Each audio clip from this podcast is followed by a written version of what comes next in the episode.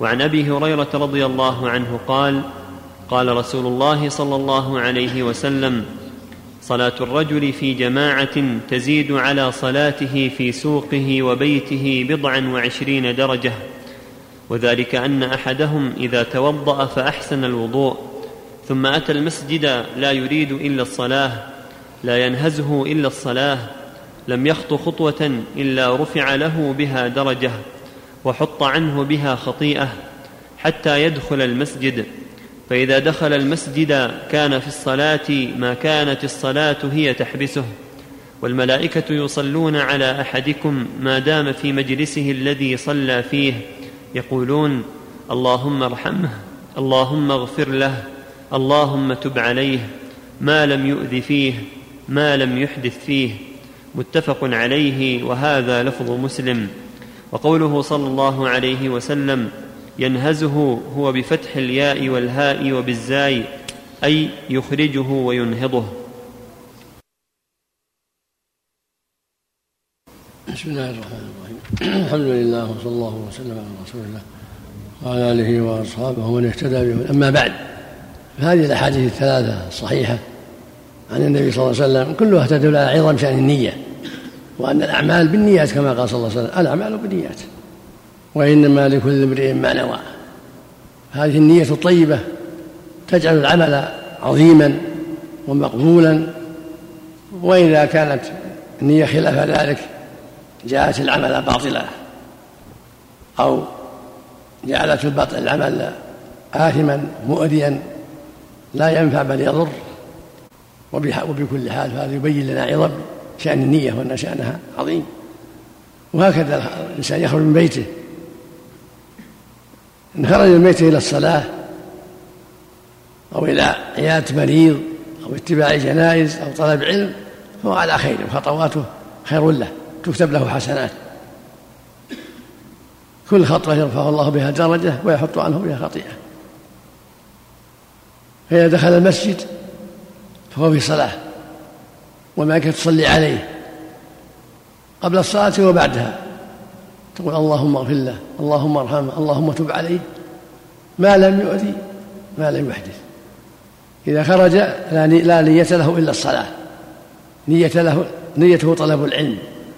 نيته عيادة المريض. نيته اتباع الجنائز نيته طلب العلم هو على نيته الأعمال بالنيات فالذي خرج للصلاة في الجماعة يصلي في الجماعة يريد وجه الله والدار الآخرة خطوات تكتب الحسنات وحط خطيئات. والملائكة تصلي عليه. ما دام في مصلاه قبل الصلاة وبعدها ولا زال في صلاة يعطى أجر المصلين. ما لم يؤذي أو يحدث. يؤذي بكلام منكر أو فعل منكر كالغيبة والنميمة وأشبه ذلك. أو يحدث ينقض الطهارة. فإذا أحدث توقف استغفار الملائكة له. يعني بعد الصلاة.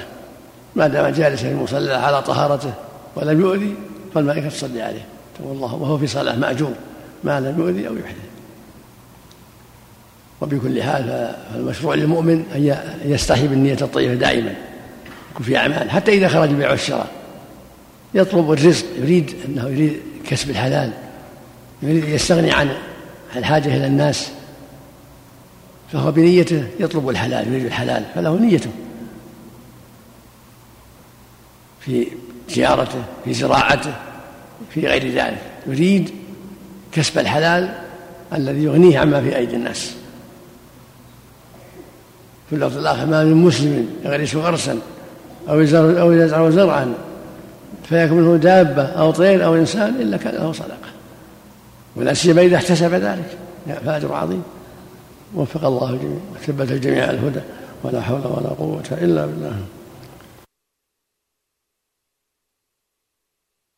قال الإمام النووي رحمه الله تعالى وعن أبي العباس عبد الله بن عباس بن عبد المطلب رضي الله عنهما عن رسول الله صلى الله عليه وسلم فيما يروي عن ربه تبارك وتعالى قال إن الله كتب الحسنات والسيئات ثم بين ذلك. فمن هم بحسنة فلم يعملها كتبها الله تبارك وتعالى عنده حسنة كاملة. وإن هم بها فعملها كتبها الله عشر حسنات إلى سبعمائة ضعف إلى أضعاف كثيرة. وإن هم بسيئة فلم يعملها كتبها الله عنده حسنة كاملة. وإن هم بها فعملها كتبها الله سيئة واحدة. متفق عليه. بسم الله الرحمن الرحيم. الحمد لله. صلى الله وسلم على رسول الله. وعلى آله وأصحابه ومن اهتدى بهداه. أما بعد فهذان الحديثان العظيمان الصحيحان يدلان على عظم شأن النية في الأعمال وأن لها شأنا عظيما في صلاح العمل وثمرته والانتفاع به في الدنيا والآخرة. ولا سيما عند الشدائد والكروب. كما تقدم في الأحاديث الكثيرة. ولهذا سبق قوله صلى الله عليه وسلم إنما الأعمال بالنيات وإنما لكل امرئ ما نوى.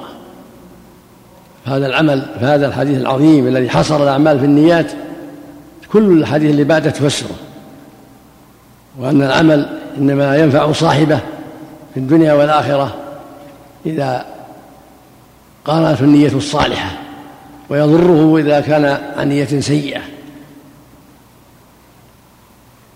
ومن هذا حديث ابن عباس رضي الله عنهما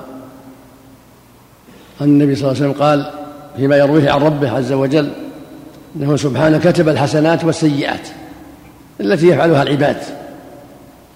سيئات العباد وحسناتهم. كل مكتوب عمله. وهو في بطن أمه. رزقه آجله وعمله وشقاوته وسعادته. فإذا هم العبد بالحسنة ولم يعملها كتب الله كتبها الله له حسنة فضلا منه سبحانه وتعالى.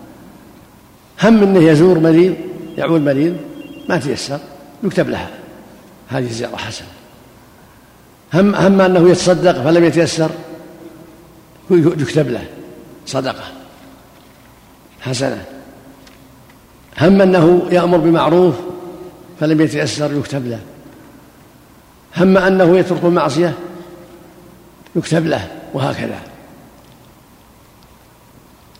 يكتب له ما هم به حسنة. فإن فعل الحسنة كتبها الله له عشر حسنات. إلى سبعمائة ضعف إلى أضعاف كثيرة. هم أن يعود المريض فعاده. كتب الله له عشر حسنات إلى سبعمائة ضعف إلى أضعاف كثيرة. هم أن يتصدق فتصدق بريال بعشرة بمئة كتب الله له أجر ذلك مضاعفا عشر مرات إلى أضعاف كثيرة. قد يضاعف إلى سبعمائة ضعف وقد يضاعف إلى آلاف الأضعاف حسب نيته. وحسب إتقان عمله وكمال عمله من جهة الإخلاص والمتابعة. وهكذا السيئة. إذا هم بسيئة فلم يعملها. خوفا من الله وتعظيما له. كتب الله له حسنة.